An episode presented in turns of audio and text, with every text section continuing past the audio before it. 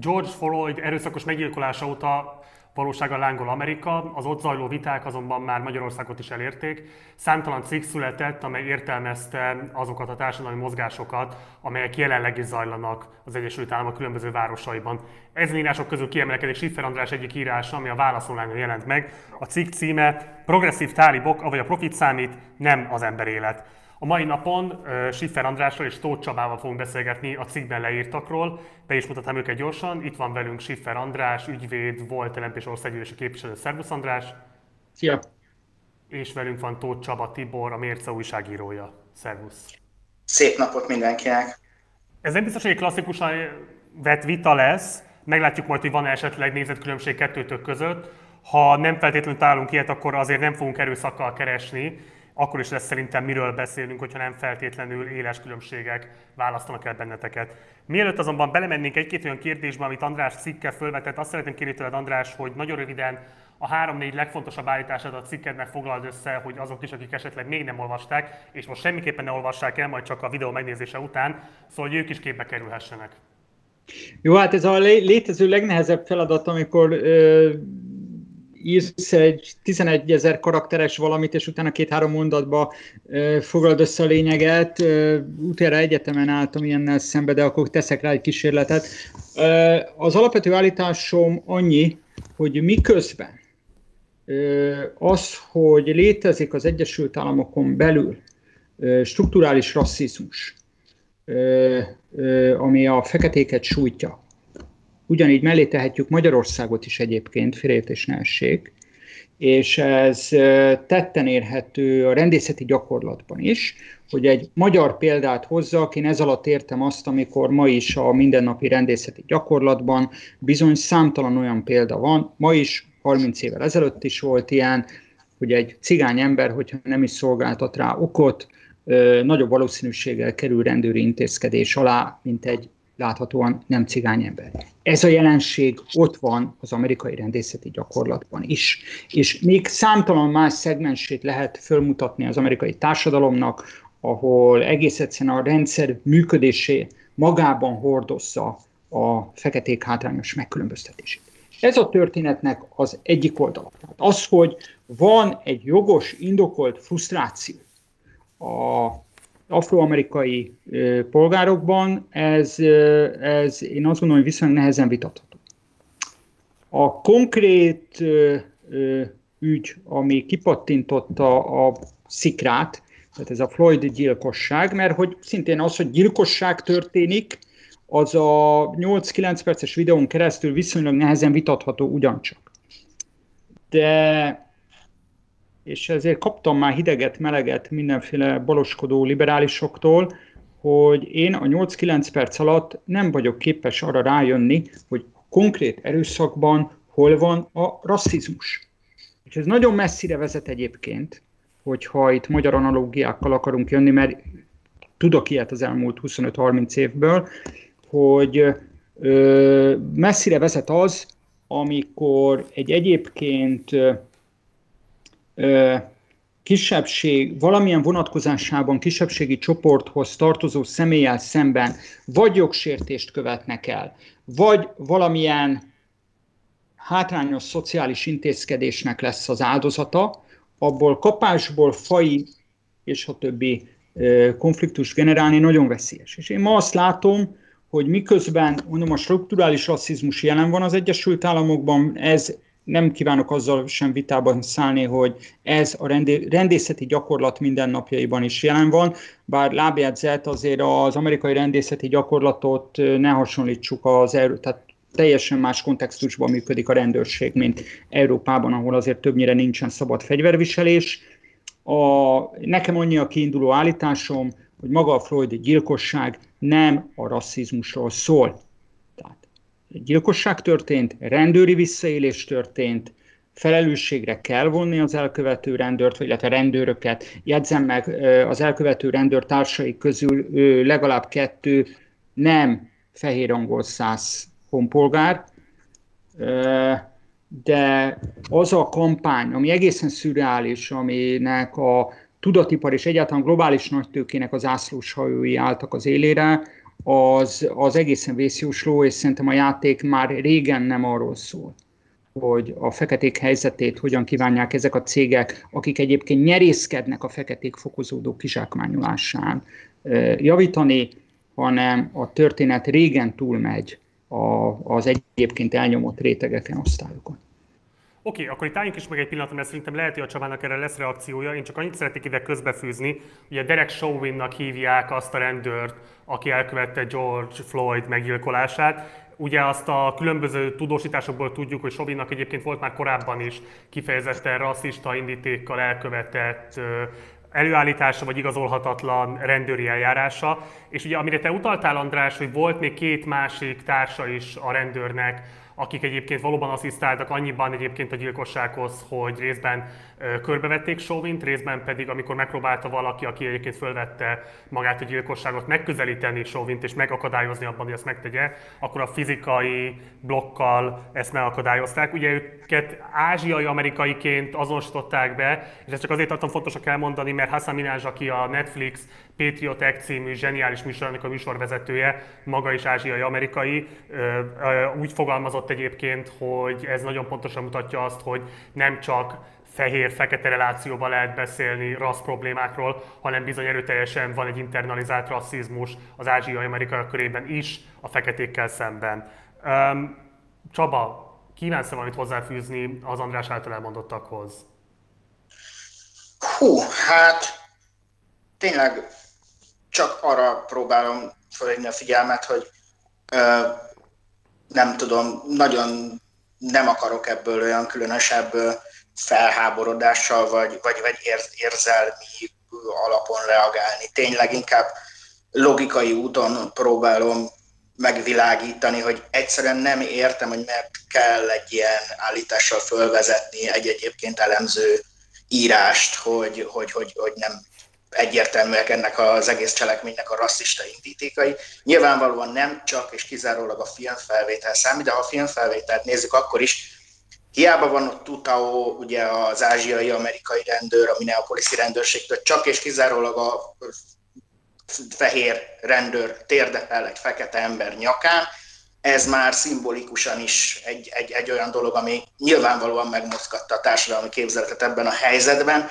Másrészt pedig, hogyha hát a körülmények legalább ugyanennyire fontosak, mint maga az imázs, amit látunk, amit lehet szétszedni, meg összerakni, de hogy egy hamisított csekk miatt szálltak ki az ember ellen a rendőrök, különösebb nagy ellenállást velük szemben nem tanúsított, amikor megérkeztek, van egy ilyen hosszabb felvétel, az előzmények is össze vannak rakva több kamera felvétel alapján, és hát képzeljük el, hogyha ez nem egy, nem egy, nem egy, nem egy fekete emberrel fordul elő, akkor hogy néz ki ez a rendőri intézkedés, hogyha valamennyire ö, követtük ezeket az amerikai dolgokat az elmúlt években, hogy akkor, akkor valójában megtörtént volna, mekkora lett volna az esély annak, hogy ugyanez megtörténik, úgyhogy semmiféle fegyver nem viselt a, az, akit a rendőrök igazoltatnak, és, és semmiféle ilyesmi nincsen. Tehát, hogy, hogy igazából nem értem, hogy honnan jöhet az az érvelés, hogy nem látjuk ebben az intézményes rasszizmus egyik megnyilvánulását. Ingó. Tehát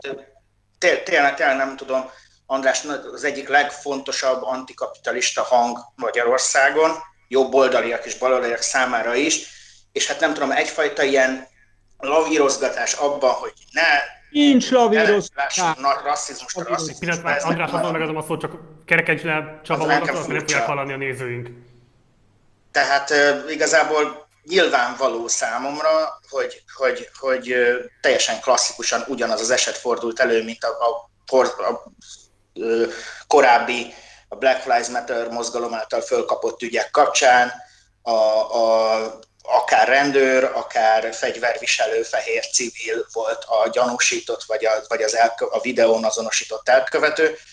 Klasszikusan az a helyzet, amikor, amikor szinte semmiért letepernek, és, és, és próbálnak minden mozgásban megakadályozni egy fekete embert és nem történne ez meg vele, hogyha nem egy fekete ember lenne Amerikában abban a pillanatban. András.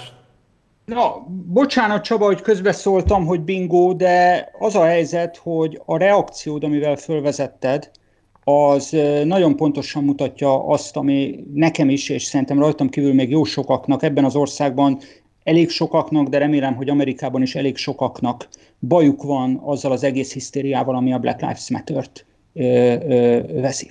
Következőről van szó. Először is, ami tulajdonképpen ehhez képest talán kevésbé fontos kérdés, amit mondani szeretnék.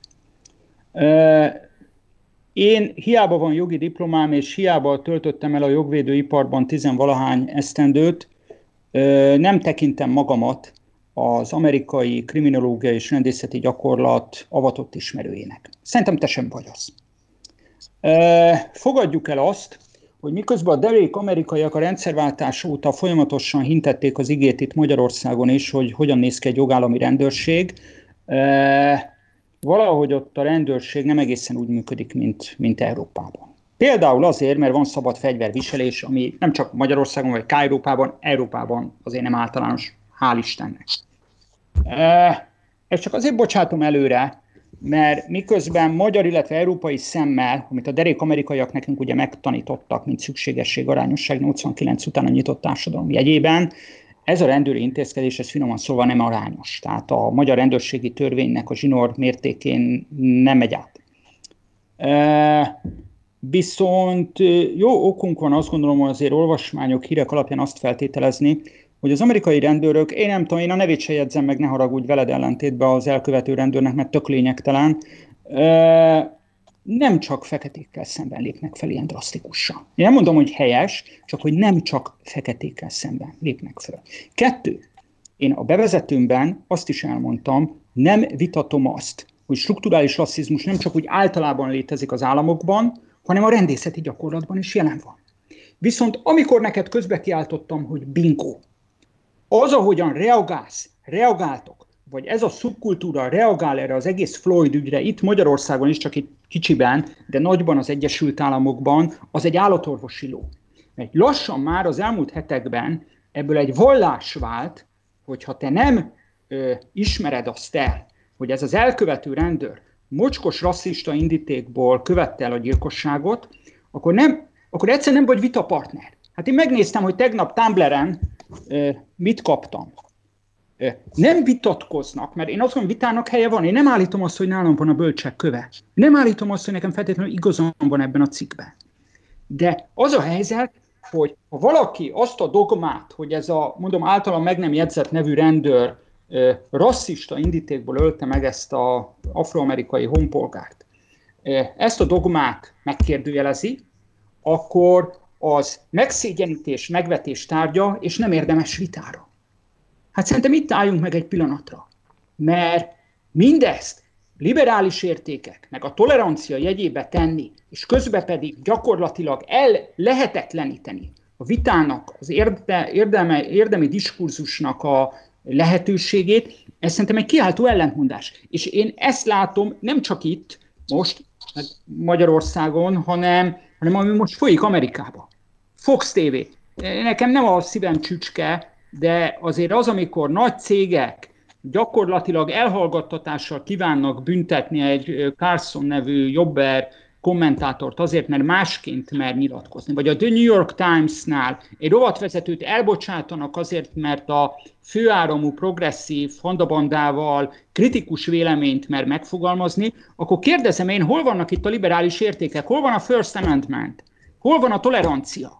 Tehát, hogyha az ellenvéleménye, tehát hogyha valaki a dogmát megkérdőjelezi, akkor azonnal felháborodással, jó, ezt most nem rád mondom Csaba, de tegnap olvastam ilyen tumbleres okoskodókat, rasszistázással, szélsőjobboldalizással, műveletlenséggel, tehát a karakter gyilkolászásnak a tipikus eszközeivel reagálnak, akkor ott mindent lehet mondani, csak azt nem, hogy a demokratikus vita és, és a liberális értékek érvényesítésének a feltételei fennállnak. Ezt gondolom.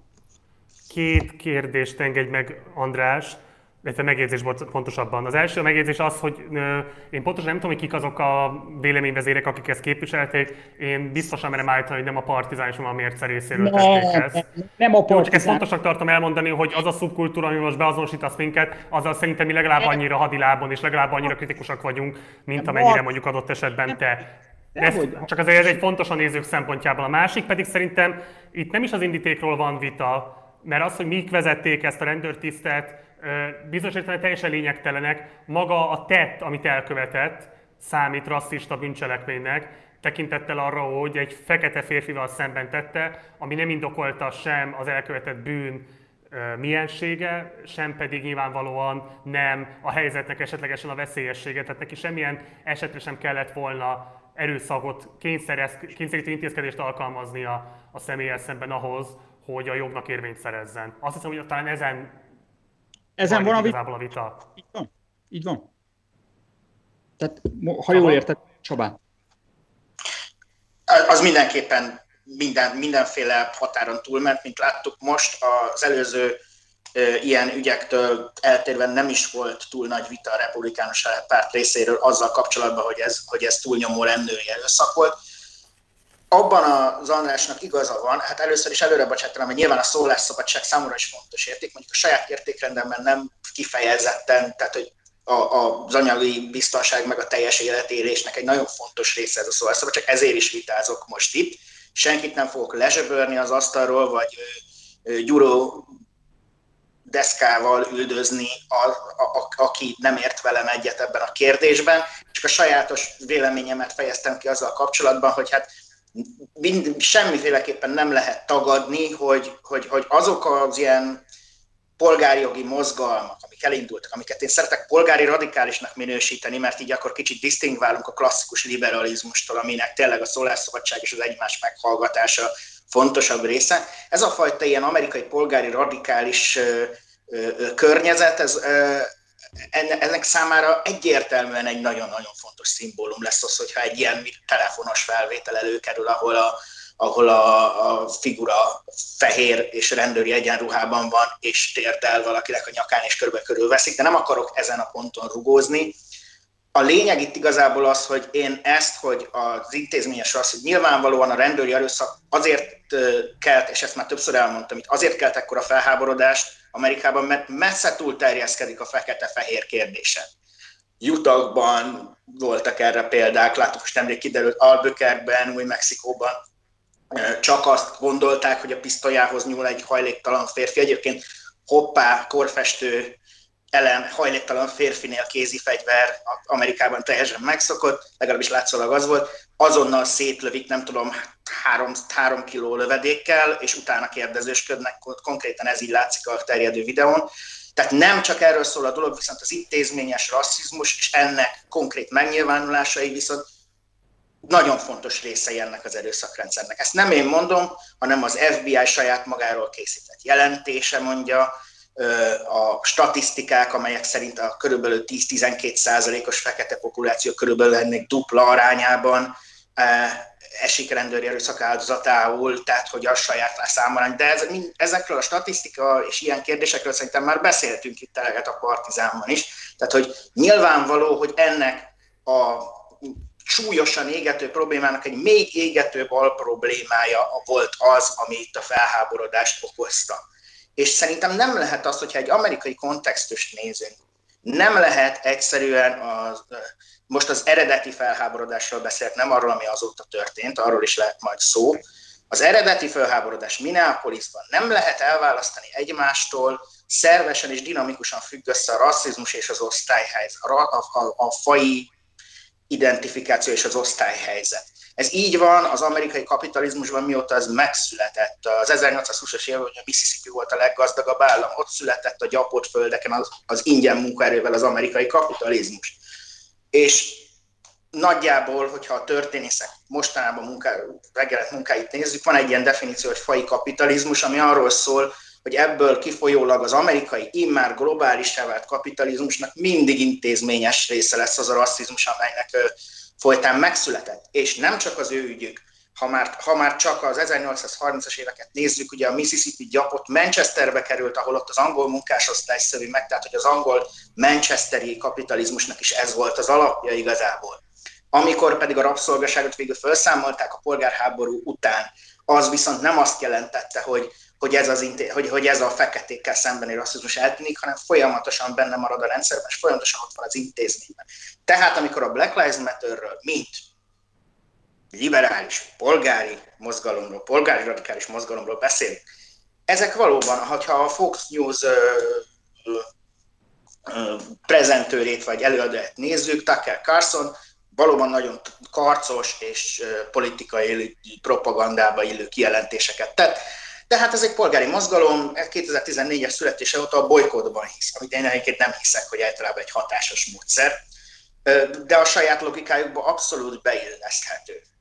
És, és ebből a szempontból én azt látom, hogy jó, hogyha nem képzeljük oda a polgári mozgalom kezébe a vörös zászlót, akkor viszont strukturálisan nézve hogy úgy mondjam, logikus folyamat, hogy erre felé próbálják, hogy úgy mondjam, elterelni ezt az egész felháborodást. Láttuk, hogy az első napokban nagyon komoly osztálytűh jelent meg az utcákon, Minneapolisban is. Nem kizárólag feketék, de valóban olyan ö, kisvállalkozásokat te, ö, kezdtek kifosztani, elműteni, ami egyébként egy ilyen formátlan és nem vezetett osztálydőknek általában a következménye, de hogy igazából nem annak fájt, aki ellen célzódott ez az egész, bár ugyanolyan nagyobb boltokat is fölmondott.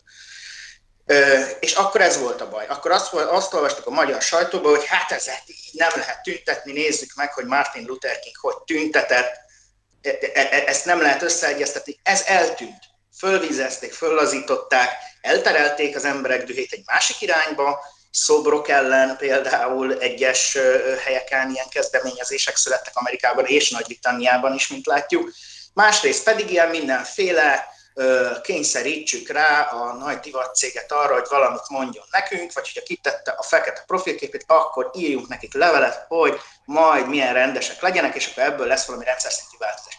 Én abszolút nem azonosulok egyébként az ilyen ö, ö, célokkal, de nyilvánvaló volt, hogy az a helyzet, ahol tovább eszkalálódik a rendőrök és a tüntetők között különböző városokban a feszültség, az tarthatatlan volt. Ebből, ha, ha ebből polgárháború lesz, akkor egyértelmű a győztes, ezt a, ezt a tüntetők vagy lázadók is tudták, ha pedig ezt nem viszik tovább, lecsillapodik, akkor meg egyszerűen semmilyen változást nem értek el, és akkor teljesen hiába való volt az egész. Másrészt ugye van egy komoly válsághely, igen. Bocsánat. Nem, csak azért szeretném átadni az Andrásnak a szót, mert szeretném, hogy reagálna erre. Leegyszerűsítve szerintem úgy szól a kérdés, amit a Csaba körbeírt, hogy létezik a kapitalizmus kritika antirasszizmus nélkül. Elválasztható ez a kettő egymástól, vagy sem? Erre kérlek, hogy reagálj, András. Jó, ha a kérdést itt teszed föl, akkor a válaszom nagyon rövid, nincsen kapitalizmus kritika antirasszizmus nélkül. Egész pontosítok, nincsen rasszista kapitalizmus kritika. Csak hogy itt egy másik jelenséggel állunk szembe, erre próbáltam rávilágítani, lehet, hogy kicsit bátortalanul az írásomba, hogy jelen esetben, amikor a globális nagytőkének azok a szereplői, amelyek a megelőző évtizedek, tehát a Trump előtti Amerika gátlástalan, pimasz, imperialista, világot lerabló, új gyarmatosító politikájából hasznot húztak, a tudatartól a ruházatipari termékeken át a, a ö, ö, legkülönfélébb ilyen spekuláns Wall Street főembereig. Ezek a szereplők ma ott vannak, nem csak a Black Lives Matter szponzorai között, ott menetelnek, és a maguk itt Európában egészen elképzelhetetlen módszereivel próbálják meghatározni, hogy milyen vélemény hangozhat el a politikai arénában, és mi nem. Innentől kezdve számomra ez a tiltakozás, és sok mindenről szól, csak nem rendszerkritikán.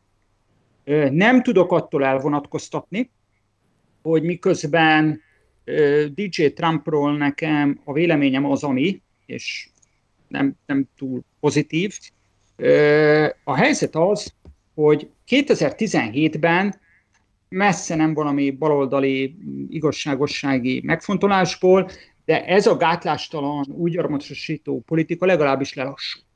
A dolgok ott függenek össze szerintem, Csaba, hogy ha nem Trump az elnök 17-ben, akkor nem az történik, hogy ma történelmi mélyponton van például a feketék munkanélkülisége 5 százalék.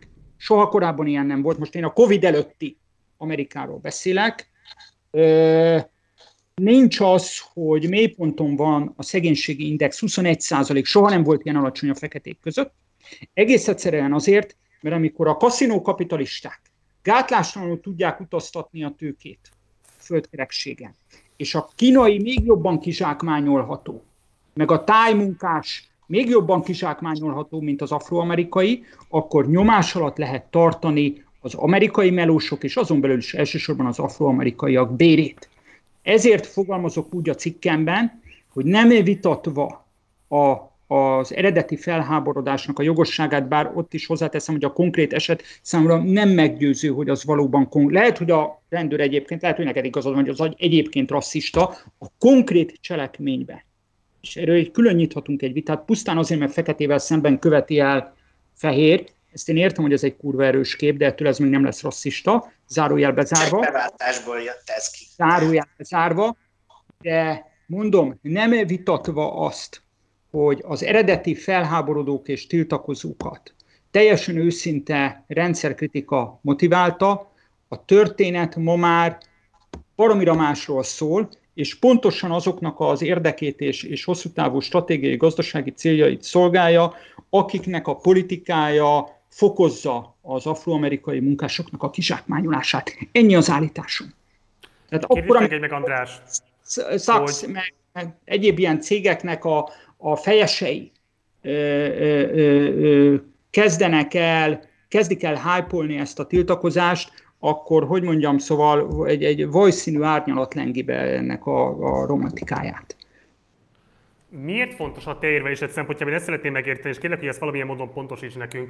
Miért fontos a te szempontjából, hogy a Floyd ellen elkövetett gyilkosság nem volt rasszista, illetve hogyha elismernéd, hogy rasszista volt, akkor szerinted ez miért gyengíteni esetlegesen azt az érvet, hogy az általános értelemben vett militarizált rendőrséggel szembeni kritikád is helytálló maradjon. Tehát, hogy miért, ha jól értem, mert hogy igazából erre próbálsz utalni, hogy neked általánosságban a rendőrség működésével szemben van egy kritikád, ami azt mondod, hogy egyként sújtja a fehéreket és a feketéket is, és azt gondolom, hogy a Csaba által elmondottakban annyi a különbség, hogy ő azt mondja, hogy ennek a feketék kiemelten kárvalotjai, de ettől még igaz, hogy fehérek is kárvalotjai, mert hogy általános a rendőrségnek ez a fajta túlmilitarizált működése. Tehát igazából ez a kérdésem, hogy, hogy miért fontos ezt a distinkciót megtenni a te szempontodból? Milyen distinkciót, hogy a konkrét cselekményt rasszistának minősíted-e? Igen, nem, nem tehát, hogyha, tehát mit az, érv, az, érv, mit, mit vesztene az érvelésed, hogyha elismernéd, hogy ez egy rasszista indítatású cselekedet volt, miért fontos, hogy azt mond, miért fontos, hogy a másikat, vagy miért fontos, hogy egy külön választ ettől a rendőrségnek a túlmilitarizált erőszakos működését? Marci, rendkívül udvarjatlanul, de kénytelen vagyok visszakérdezni. Miért nekem kell erre választ adni? Pedig tényleg lassan ott tartunk az elmúlt hetekben, hogy, hogy Floyd rasszista gyilkosság áldozata, ez egy vallás. És hogyha valaki ezt a dogmát megkérdőjelezi, azt mágián kell megégetni. Lassan én itt nem tart... akarlak téged elégetni, ne, András. Nem, én nem. kénytelen vagyok visszakérni. Tehát én azt, gondolom, azt, gondol, azt gondolom, hogy a korrekt egy ilyen helyzetben az, hogyha valaki azt állítja, hogy ez egy rasszista gyilkosság, az bizonyítsa be. És ez nem történt meg az elmúlt hetekben. Tehát ö, konkrét kérdésedre pedig válaszolva, pusztán annyi az állításom, hogy miközben általában az amerikai rendőrség militarizált fellépése szerintem így távolról, Közép-Európából egy probléma. Azt gondolom nem biztos, hogy igazam van, hogy azért itt, itt egy komoly probléma a szabad fegyverviselés, amit egyébként pont Trump és követői védelmeznek amúgy.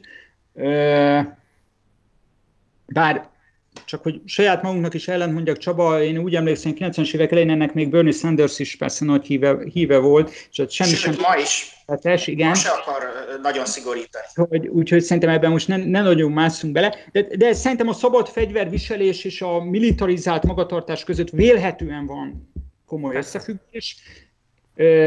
Válaszolva a kérdésedre, azért tartom fontosnak megegyezni azt, hogy a konkrét esetben nem láttam még olyat, hogy igazolta valaki azt, hogy kifejezetten rasszista indítéka lett volna az elkövető rendőrnek, mert annyi az állításom, hogy ezt az egyébként gyalázatos rendőri agressziót, ezt ürügyként használták fel az érzelmek felkorbácsolására is, ezt könnyedén meg lehetett tenni azért, mert valóban az egy baromi erős kép, amikor a fehér rendőr térdepel fekete polgárnak a nyakán. És ez valóban évszázados ö, ö, ö, ö, sérelmeket, frusztrációkat, ö, megaláztatottságokat megszólít. De, tudod, de annyit állítok, ezzel is zárom az írásomat, hogy ez egy nagyon jó kép, csak éppen nem az, aminek látszik. Igen. És ezt ként használták fel egy pontosan az elnyomottaktól tökéletesen független küzdelemnek a lejátszására. Szeretnék idézni az írásodból, és aztán bekapcsolnám Csabát is ebbe a beszélgetésbe.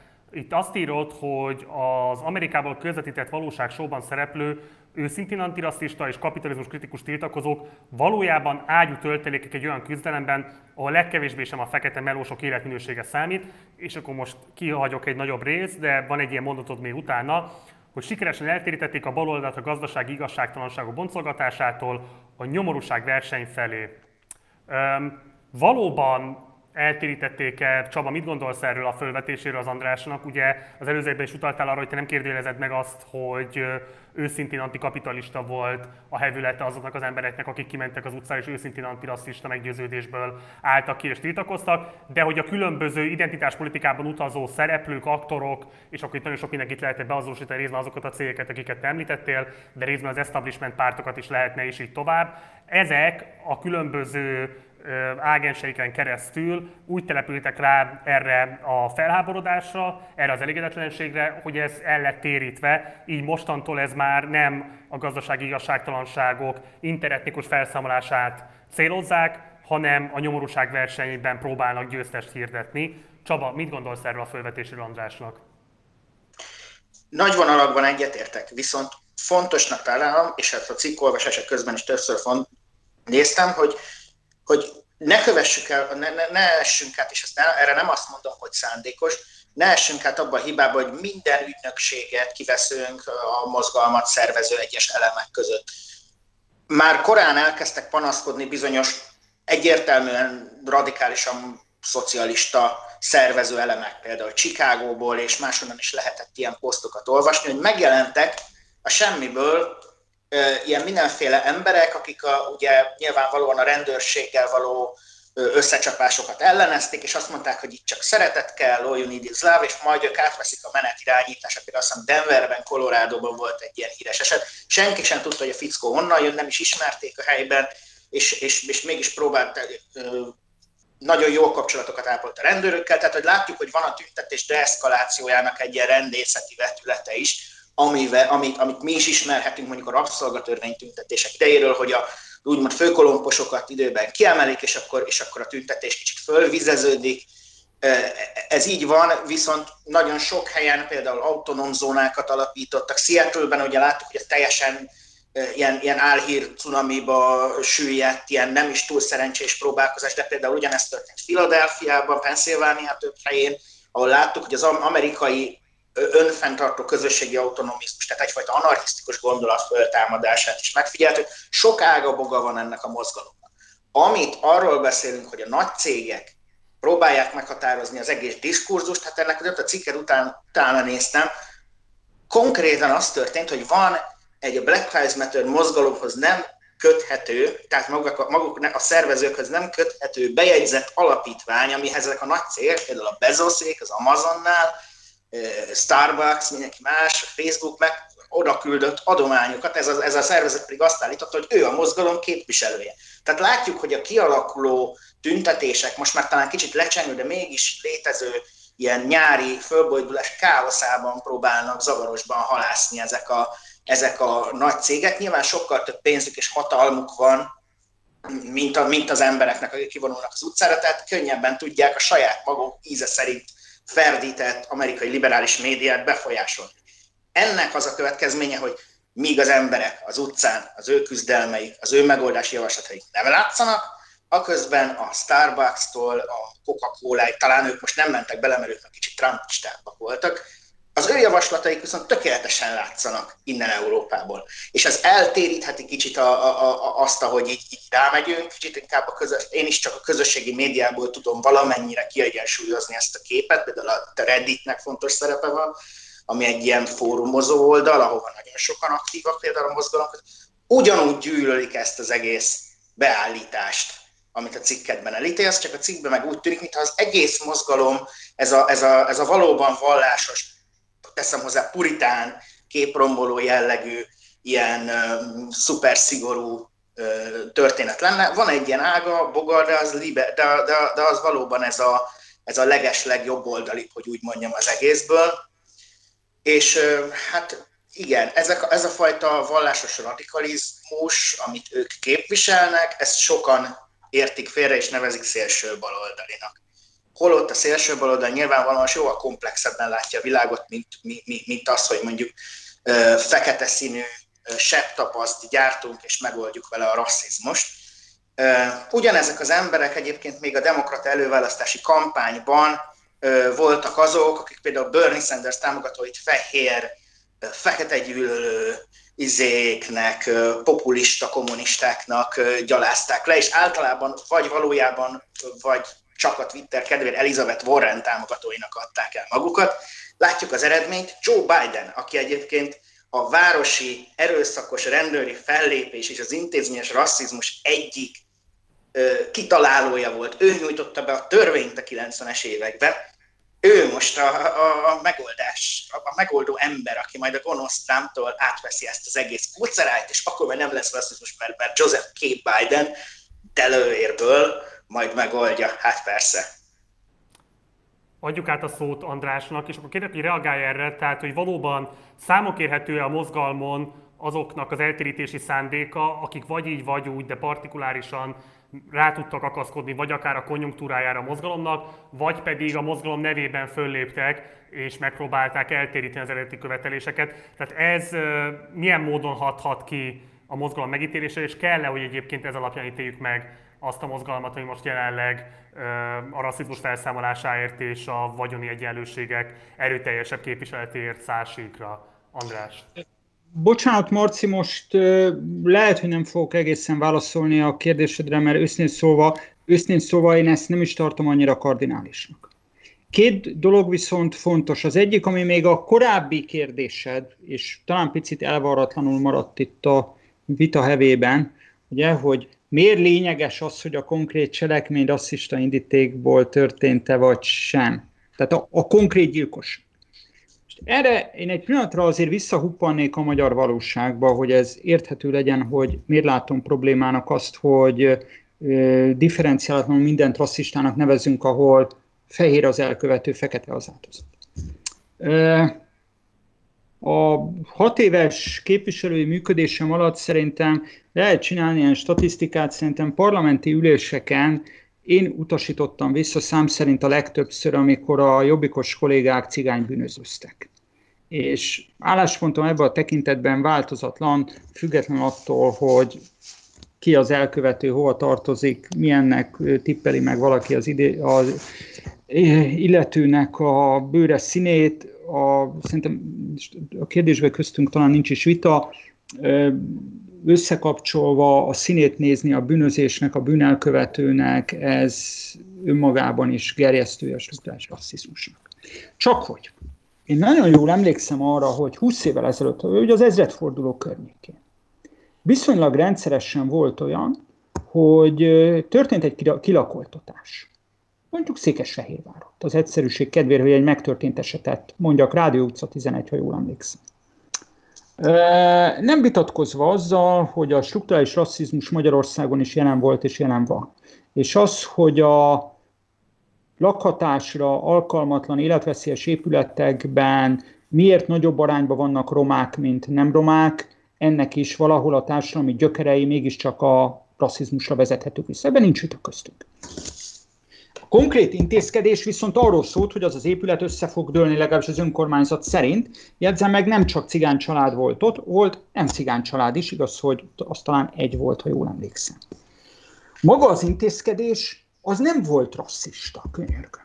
És számtalan ilyen volt még az ezredforduló körül, ahol volt egy szociális intézkedés, ami többségében vagy kizárólag romákat érintett kedvezőtlenül, az, hogy miért pont romák kerülnek abba a helyzetbe, hogy ők szenvedik ezeket el, nyilván annak a mélyén ott van a struktúrális rasszizmus, ebben nincs vita. A konkrét intézkedés nem volt rasszista, viszont különböző magyarországi NGO-k, polgárjogi mozgalmak etnicizálták a problémát. Ugrunk pár évet az időben, és a legkülönfélébb magyar adófizetőknek a házát devizahitelek bedőlnek, elkezdik elárverezni. 2008. Szóval, hogyha a szociális problémát egy laza csukló mozdulattal lehet etnicizálni, akkor nem kell azon csodálkozni, hogyha az egyébként másokból, de hasonlóan nyomorult szociális helyzetbe kerülő, de nem kisebbségi csoporthoz tartozó személy a következő pillanatban, mert érte nem csinálnak aláírásgyűjtést és nemzetközi botrányt, etnicizálni fogja a kisebbségi csoporthoz tartozó személyek által elkövetett normaszegés. Most remélem érthetően beszéltem. Tehát nagyon veszélyes, annyi az állításom, nagyon veszélyes fegyver egy egyébként rasszistának tűnő ö, ö, konfliktusra ráhúzni a fai indítékot, hogyha erről nem vagyunk egyébként meggyőződve. Ez egyik, amit szeretem volna mondani. A másik meg az, hogy én inkább arra szeretném fölhívni a figyelmet, függetlenül attól, hogy most a konkrét mozgalom szervezőinek mibe van felelőssége, mibe nem. Megmondom őszintén, Marci, se tudásom nincs ebbe egész pontos, és nem is igazán érdekel. Arra szeretném csak fölhívni a figyelmet, hogy sikeres, kapitalizmus kritikus, emancipatórikus mozgalom ott van, ahol társadalom létezik. Társadalom pedig addig létezik, amíg az embernek vannak természetes kötődései és természetes identitásai.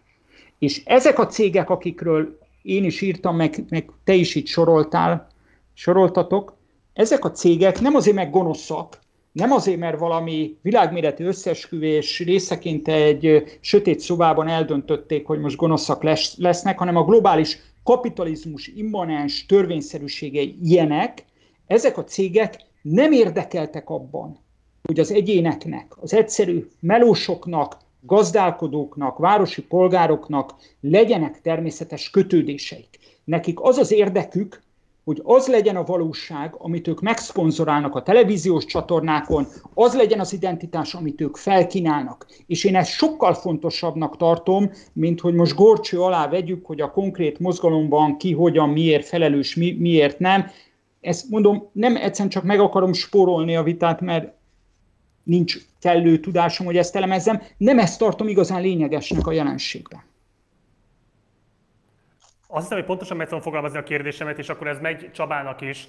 Tehát, hogyha jól értelek, András, te azt mondod, hogy ha rasszista bűncselekményként kezeljük George Floyd halálát, meggyilkolását, akkor azzal valójában eltereljük a figyelmet a lényegi konfliktusról, nevezetesen, hogy hogyan vált a militarizált rendőrség, a kapitalista kizsákmányolás legfontosabb eszközévé, ami egy interetnikus élmény, egyként sújt fehéreket, latinókat, feketéket és így tovább az összes minoritást is. Miközben egyébként ugye a mozgalom szervezői úgy fogalmaznak, hogy éppen azáltal lehet észrevenni, hogy hogyan zajlik a globális kapitalista kizsákmányolás, konkrétan mondjuk Amerikában, hogyha láthatóvá válik, hogy ennek igenis van egy rasszista ágense, a rendőrség, amely egyébként ugye konkrétan a militarizált eszközrendszerével együttesen kiszolgálja és föntartja azt az elnyomó struktúrát, amelyen keresztül ez a kizsákmányolás egyébként zavartalanul folytatható. És pont azért tudott most hirtelen fölfesleni ez a látszólagos béke, mert hogy George Floyd halála kikerülhetetlenül szembesített mindenkit azzal, hogy ez alapvetően egy rasszista struktúra. De jól értem, igazából azt mondod, hogy te, te, te pont a ellenkező elejére fogalmazod meg ugyanezt. Csaba, mit gondolsz erről? Hát ebben egyébként nagyon fontos dolgok hangzottak el, abban nem vagyok biztos, hogy egy eredeti rasszista gyilkosság és a rendőr ellen való düh nem mehetett volna el még a kezdetén egy másik irányba, de tény, hogy nem, tény, hogy, tény, hogy nem ez történt. Ennek pedig, hát valamennyire itt Andrással egyetértek, az uralkodó ideológiának a propaganda szárnya, amit most már csak így tudok nevezni, nem fogok itt CNN, meg MSNBC, meg New York Times-nak a tervfölösleges, az így próbálja kihasználni, méghozzá annál a dolognál fogva, ami nem csak a társadalom hagyományos szövedékei és közösségei estek szét. Láttuk, hogy a hagyományos baloldal liberizmus, hogyha az angol világról beszélünk, egyik alapja voltak. Tehát, hogy tényleg ott a, ott a különböző nagycsaládok, meg vallási közösségek csatornázták be magukat, például az a, a brit munkáspárban amerikai szocialista mozgalmakban. Ez is egy fontos dolog, viszont az, hogy többféle mondjuk prizmán vagy sarkon keresztül lehet nézni ezt a fajta elnyomást, és az egyik színe nyilvánvalóan nagyon erős, egyesek szerint erősebb, mások szerint kevésbé a rasszizmus. Ha csak erről beszélünk, az még a rendszer számára kezelhető. Mert, mert azt egyrészt ugye az a saját ideológiájában is fontos szerepet játszik, hogy er, ehhez hogyan áll. Nyilván az amerikai most kormányon lévő szélső jobboldal is még mond valamit arról, hogy mit kéne csinálni a fekete társadalommal, azt mondja, valóban igazuk van, hogy elindult itt egy középosztályosodás, talán ezzel is függ össze, hogy a mozgalom ebbe az irányba ment el, mert ugye nem akkor lázad föl egy nagyon sok mindenben diszkri- még mindig diszkriminált elnyomott közösség, amikor a legrosszabb neki, hanem akkor, amikor már kicsit kiszabadul ebből az egészből, akkor lesz egy kicsit nagyobb polgári öntudata. Tehát, hogy ez egy saját logikáján belül értelmezhető folyamat, Viszont ez azzal is jár, hogy az uralkodó ideológia ráugrik ezekre a kihasználható elemekre, és mivel minden baloldali mozgalom egyértelmű célja, hogy szolidaritást építsen különböző bőrszínű, helyzetű emberek között, ezeket a szolidási szövetékeket kell elvágni, amit nagyszerűen láttunk a demokrata előválasztási kampányban, ahol a két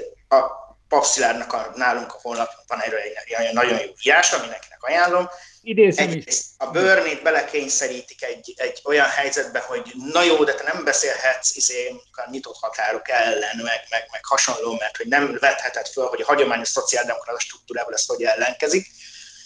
Közben pedig létrehoznak ellene, hogy úgy mondjam, kampányokat más emberek, hogy ennek mi a politikai háttere, hogy Elizabeth Warren hogy és miért indult el pontosan, ezek persze egy sokkal bonyolultabb kérdés, de a végi összeg mégis az, hogy különböző elégedetlen csoportok, akik egyébként érdeküknél fogva összetartoznak, Nagy-Britanniában, Nyugat-Európában, nálunk, Amerikában, akárhol, ezeket különböző érdekcsoportokba telerik mi alapján, kulturális identitás, más fölfogás, stb. És hogy nyilvánvaló, én, én egyébként nem gondolom azt, hogy a, a Floyd gyilkosság értékelése az erre alapvető hatással lenne. Ez akármi, hogyha most, mit tudom én, bementek volna a rendőrök az Amazon elé, és lekaszabolnak három különböző bőrszínű Amazon munkást valami miatt, akkor is el lehetett volna téríteni politikai irányba a dolgot, és nyilvánvalóan ez csak attól függ, hogy az uralkodó ideológia mennyire erős vagy gyenge. Ami szerintem a baloldal problémája, és amit, amit nagyon benéztünk az elmúlt két-három évben, az az, hogy itt litániák születtek sok mindenkitől arról, hogy mennyire halott a neoliberalizmus. Ennek vége van. Blair halott, azt hiszem volt egy ilyen, hogy ugye az elhúnyt angol radikális baloldal doájánja, vagy leg, legnagyobb alakja volt Tony Benn, Tony Benn, és a Jacobinon jelent meg ilyen cikk, hogy Blair halott, Benn viszont él, amikor a Corbyn ugye sikereit élte. Hát úgy tűnik, hogy éppen mégis fordítva van. Most megint Blair rakta előre, tehát hogy, hogy valamilyen szempontból alábecsültük azt, hogy a középosztály mennyire fog azonosulni a munkásosztályjal, és, és emiatt, hogy úgy mondjam, fölé lett ez a fajta neoliberális mozgalom, aminek nyilván fontos része az, hogy a propagandának milyen hatása van, de azért azt is tegyük hozzá, hogy ezeket az előválasztásokat azért minden esetre elbuktuk. Tehát, hogy, hogy, hogy nem sikerült ezt a fajta középosztálybeli identitást egy az egyben a szenderszizmus, a baloldali populizmus mellé, ahogy ezt hívták, állítani, és ennek az okai belső vizsgálatot, önvizsgálatot is, is ö, igényelnek. Az, hogy a Black Lives Matter ezek után jelenik meg, az szerintem totálisan logikus, mert hogy megszületett újra ez a narratíva, ennek a narratívának utcai mozgalmakban, különböző politikai reformkövetelésekben is így lesz értelme. Pontosan ugyanannyi logikus ez, mint hogy 99-ben Seattle-ben éppen az antiglobalista mozgalom született meg. Oké, okay, Andrásnak akkor át szeretném adni a szót, és akkor, hogyha jól értem, arra kéne reagálnod, hogy azt a Csaba analízise, hogy elbukott az a projekt, ami osztályhelyzet alapján próbálná az igazságtalanságokat eszközölni, vagy meg, javítani, enyhíteni, és hogy éppen ezért újra erőkerültek az etnikai feszültségek, mert látható vált, hogy nem lehet ilyen koalíciót építeni az osztályhelyzet alapján. Erre kérlek, hogy akkor reagálj, András, felérkezik az utolsó kérdésem. Jó, hát a, ezzel a konklúzióval én alapvetően nem értek egyet, Csaba. Tehát, hogy kegyetlen a valóság, de azzal kéne szembenézni, hogy például, bocsánat, most nem személyeskedni akarok veled, de ahogyan te reagáltál az én első felvetésemre, az önmagában mutatja azt, hogy egyébként derék kapitalizmus kritikus baloldaliak hogyan kerülnek a, a, a progresszív talibán hatása alá. Tehát, hogy rögtön is egy ilyen hatalmas érzelmi felháborodással közelítettél, hogy én hogy merem kétségbe vonni azt, hogy ez egy gyilkosság rasszista. Arra kívánok csak utalni. Nem ezt mondta. Hát de így nem mondta, de így reagált. Hogy, hogy jobban, tehát hogy mégiscsak, ha valaki sok emberre van hatással, akkor, akkor tényleg meg kell nézni a szavakat, és hogy azoknak milyen következménye lesz, és ezt csak annyit tettem hozzá, hogy amit én a szememmel látok azon a felvételen, az az. Tehát, hogy az egyértelműen rasszista Csaba. értékelem, és nem azért, mert a, jön, jön a püspök, és, és, és spanyol csizmát rak rám a, a neoliberalizmus püspöke, hogy ezt, ezt esetleg letagadom, vagy a mozgalom püspöke, hanem azért, mert egyszerűen nem tudom máshogy értelmezni, amit láttam. Elők, igen. Szóval Csaba, én azt gondolom, hogy a helyzet sajnos sokkal egyszerűbb, és ezt nem győzöm hangsúlyozni, kellő szerénységgel mikroméretben én is áttéltem 2010 körül után. Tehát ö, ö, radikális baloldaliaknak, kapitalizmus kritikusoknak nincs alkú a progresszívekkel. Ez a nagy tanulság. Pontosan én is a cikkemben a pap Szilárdnak ezt a nagyon jó kis írását, tanulmány ismertetőjét én is idézem, nagyon szépen leírja, hogy a Sanders az eredeti agendáját félredobva beállt azoknak a jármába, akik eleve az ő pusztulását akarták. A Corbyn a rendkívül sikeres, mély által kierőszakolt időközi választási eredmény után megalkudott a blairisták maradványaival, ahelyett, hogy kihajította volna őket a munkáspártból, és a Brexitnél nem volt képes ellenállni a liberóknak, nem volt képes a Brexitnél egyébként az amerikai munkás, vagy amerikai, bocsánat, a brit munkásság többsége által osztott Brexit párti álláspont mellé állni. Ez lett a veszte. Nincs alkú, és mondom, kicsiben, mikroméretben kellő szerénységgel ezt a hibát 2010-ben én is elkövettem. Azt gondoltam, hogy ha a gesztusokat teszel a progresszíveknek, akkor ki tudsz alakítani egy státuszkót, és akkor sikeres tudsz lenni. Nem így van ezek a progresszívek, szándékosan nem a liberális szót használom, mert Hontandás barátom sokszor joggal kioktatott, hogy ez alapvetően téves, és tényleg, tehát a szólásszabadság alapvető ellenségeit valóban hibás dolog liberálisnak nevezni. Ez valójában a globális nagytőkének egy fedő ideológiája. Ezt etették meg sanders ennek a csapdájába sajnos a Corbyn politika is beleesett a Brexit kapcsán, és azt gondolom, ezt a tanulságot kéne levonni, hogy a kapitalizmus kritikus irányzatnak föl kell ismernie ezt az elcsatornázási manővert, és nem szabad bedőlni a szirén hangoknak.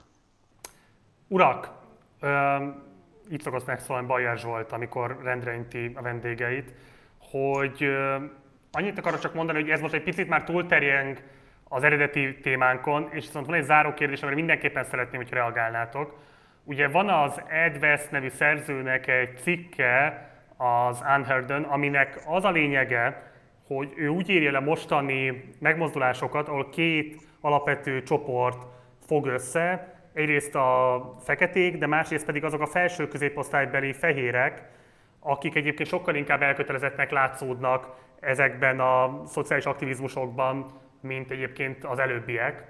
Tehát, hogy sokkal inkább azt mondja, hogy a karakterisztikája ennek a mostani megmozdulás együttesnek inkább formálódik a felső középosztálybeli fehér elit által, mint a feketék által. Én ezt nem tudom megítélni, viszont azt nem akarom kérdezni, hogy mit gondoltok arról, és ez a záró kérdés, hogy amiről igazából az András ír, így az nagyjából úgy foglalható össze az én megfogalmazásom szerint, hogy mit lehet kezdeni azokkal az identitáspolitikai dinamikákkal, amik az összes ilyen materiális követeléssel fellépő mozgalmat, igazságossági követelést előbb vagy utóbb valamilyen módon megkörnyékeznek, és vagy szándékosan az eltérítésére szövetkeznek, vagy pedig attól függetlenül a bázis, aki csatlakozik ezeknek a követeléseknek az érvényre jutatásához, hozza magával ezt a szocializációt, ezt a politikai identitást, ami ugye szétszedi ezeket a követeléseket, és egy olyan módon elaprózza, ami lehetetlené teszi onnantól kezdve azt, hogy lehessen a fő követelésekre fókuszálni. Tehát, hogy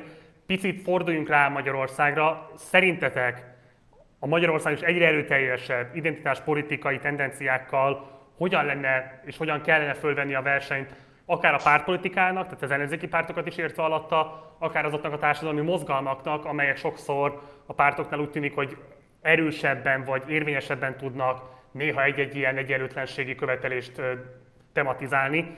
Itt egyébként nem konkrétan ilyen NGO-kat értek, hanem mondjuk például szakszervezeteket, vagy pedig olyan civil társulásokat, amelyek így valamely szakmának a területeit próbálják valamifajta érdekvédelmi egységbe tömöríteni.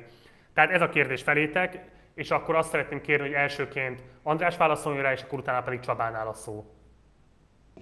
Hát én folytatom akkor az előző kérdéstől, tehát amit igazából a Csaba dobott be. Tehát azért az nagyon tanulságos megnézni, hogy Sandersnek az elhagyott hívei, most elsősorban munkásokra gondolok, ezek közül hányan fognak Trumpra, nem akarok jóslásokba bocsátkozni, hogy mi lesz a végeredmény novemberben, hány olyan Sanders támogató lesz, aki Trumpra fog voksolni. Azt láthattuk 16-ban, hogy a Sanders követők ö, ö, csalódottsága az előválasztás elcsalása miatt, amit a Wall Street elcsalt a demokrata párton belül, Sanders híveknek egy jelentékeny része szavazott át Trumphoz, könnyen lehet, hogy ennek köszönhetjük Trump elnökségét.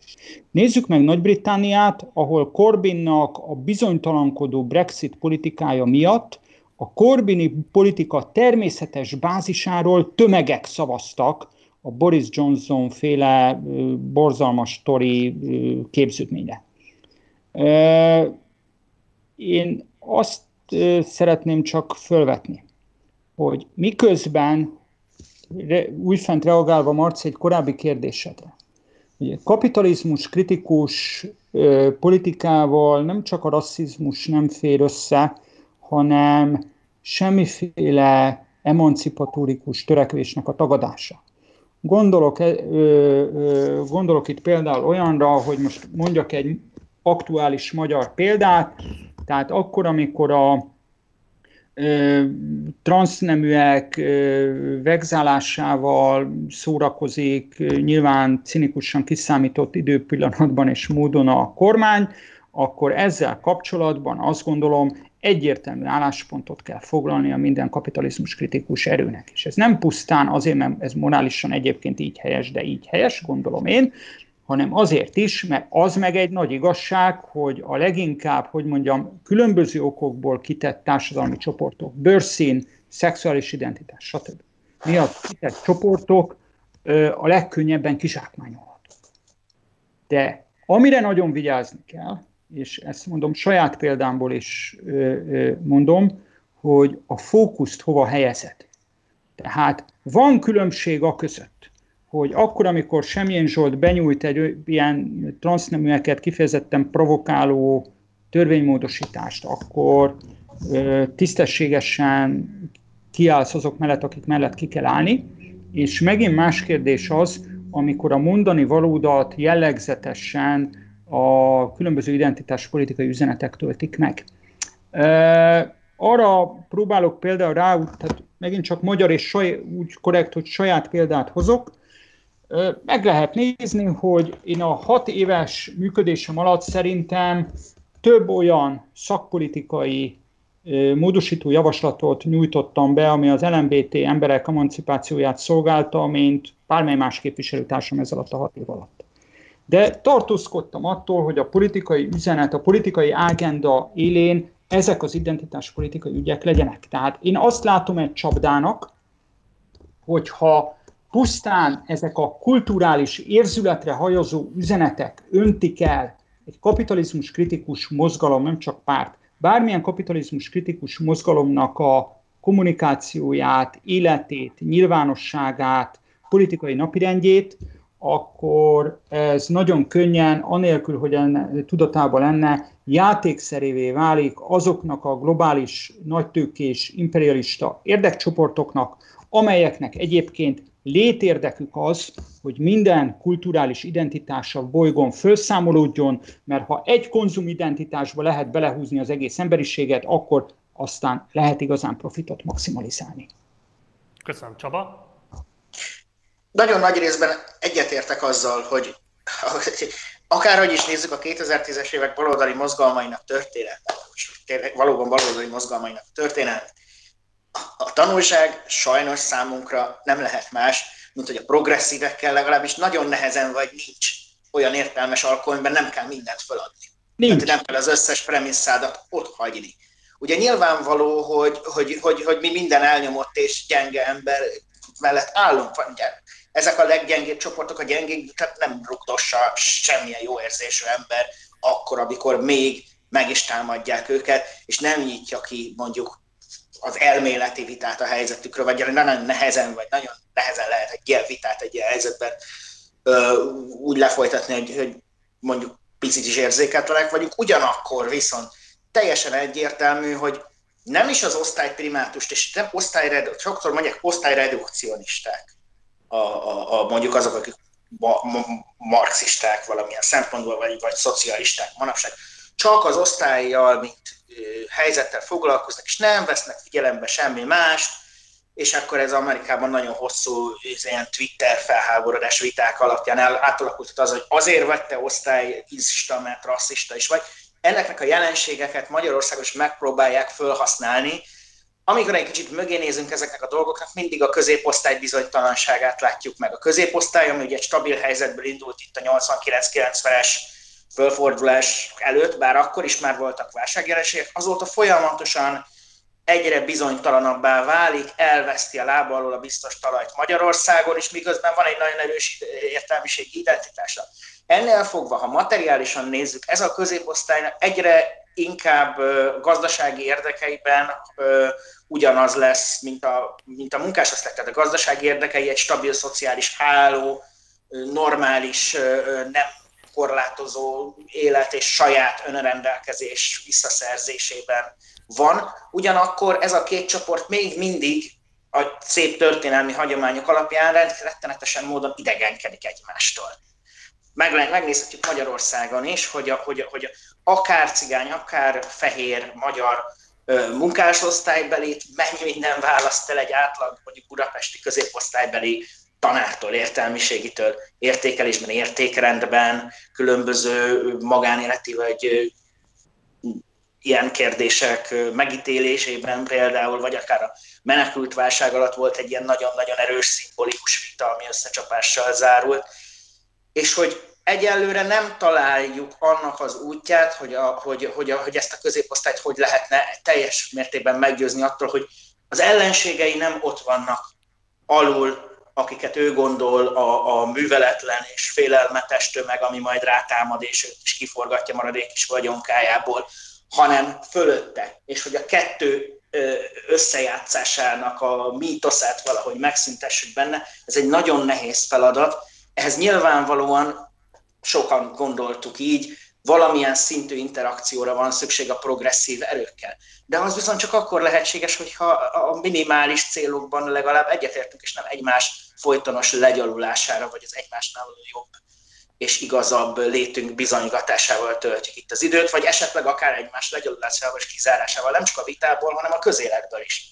Tehát, hogy, hogy, hogy ezek a jelenségek igencsak nehézé teszik bármiféle szolidaritás alapú ö, szövetség létrehozását, megint csak, a, hogy, hogyha túl, so, túl sokat nyugatról szerintem most már ebben a helyzet, ez a helyzet bizonyítja, hogy nem tudunk mindenben a nyugati modellekre támaszkodni, a saját magunknak kell kitalálnunk, saját magunknak kell igazából kijönni azzal, hogy oké, okay, Kelet-Európában ez az egész dolog hogy lesz, de ha például a, valamilyen szempontból a szakszervezetek megerősödnének mondjuk az értelmiségi szakmákban, föl, felső középosztály és, és, és a többi, tehát me, mindenféle ilyen területeken, akkor ők lehetnének egyfajta irányító ereje az ipari szakszervezeteken, akik nagyon jók egyébként már Magyarországon az elmúlt helyzethez képest a Vasas és a VDS, lehetnének ők is egyfajta katalizátorai mindennek a szolidaritásnak. Mert a tapasztalat az, hogy ezek a különböző identitásbeli ellentétek éppen mondjuk egy közös bérharcban, egy közös sztrájkban tudnak a legjobban feloldódni mondjuk a, a szocialista mozgalom terén. Amerikában, és ez tűnik gyakorlatban az egyik legjobb föloldó módszernek.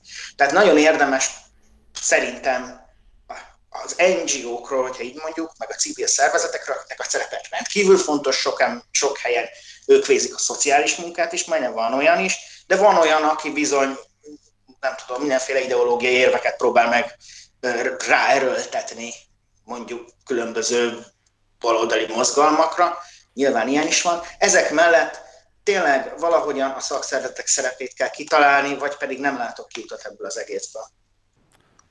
Hát nem ez a legjobb szó, de éppen elég erős ahhoz, hogy föntartsuk az érdeklődését a nézőinknek, és hogy megígérjük nekik, meg nektek is, hogy az a rendkívül imponáló közlés vágy, a mindkettőtökből árasztja az izgalmasabb, izgalmasabb gondolatokat. Szóval ezeknek mindenképpen fogunk még majd teret biztosítani itt a Partizánban. Nem biztos, hogy így mindkettőtökkel egyszerre, lehet, hogy külön-külön, de egész biztos, hogy vissza fogunk várni titeket ebben a témában is.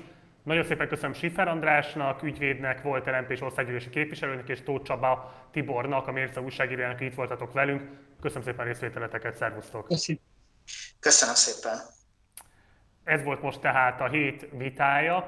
Holnap érkezik a Partizán Olvasó Klub, tovább folytatjuk David Foster Válasz Végtelen Tréfa című kötetének az olvasását, amit egyébként most még azoknak is ajánlanék, akik nem feltétlenül követik azt az adást, vagy nem olvassák velünk együtt a kötetet, mert pont egy olyan részt fogunk olvasni most a kötetből, amelyben Válasz a 90-es évek végén beszél arról, hogy szerinte a 2020-as évek Amerikájában hogyan fognak kinézni azok a politikai viszonyok, amelyeket most látunk, amelyekről most beszélt András és Csaba, illetve nagyon izgalmasan fejti meg azt, hogy azok a különböző kapitalista dinamikák, a marketingiparnak a különböző összefüggései, a tudatiparnak a különböző szegmensei hogyan fognak végül egy olyan elnökben konkludálódni, aki a létező legrosszabb e, elemeket tartalmazza, úgy az ökofasiszta megközelítésben, mind a különböző izolacionista meggyőződésekben. Tehát egy egészen fantasztikusan izgalmas politikai leírása az, egy víziója a kortárs Amerikának,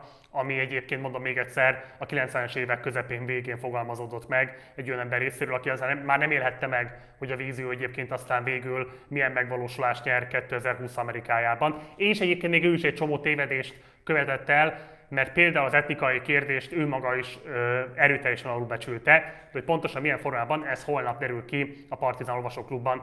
Hétfőtől pedig indul az utolsó hete a Partizán idei évadának, vagy ennek az évadának. Az évadot le fogjuk zárni ugyanis június 30-ával, tehát a jövő hét lesz az utolsó teljes hét, amikor minden nap jelentkezünk adással, utána rá következő hét hétfő kedjén lesz még Partizán, napi Partizán, és utána pedig elvonulunk nyári szünetre, de ez se jelenti azt, hogy teljes mértékben partizán nélkül kéne maradnotok, mert egyrészt heti adásokkal rendelkez, jelentkezünk majd, illetve továbbra is folytatódik majd a nyári szünet alatt is a Partizán Olvasó Klub.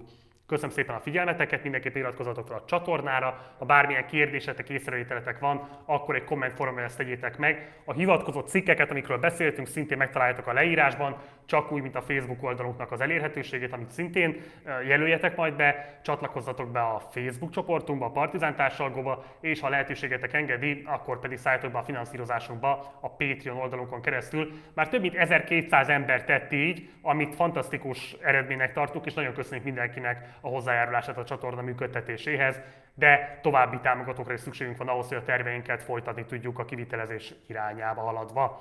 Munkatársaimban köszönöm szépen a figyelmedet, Gulyás Márton voltam, hamarosan találkozunk, ciao.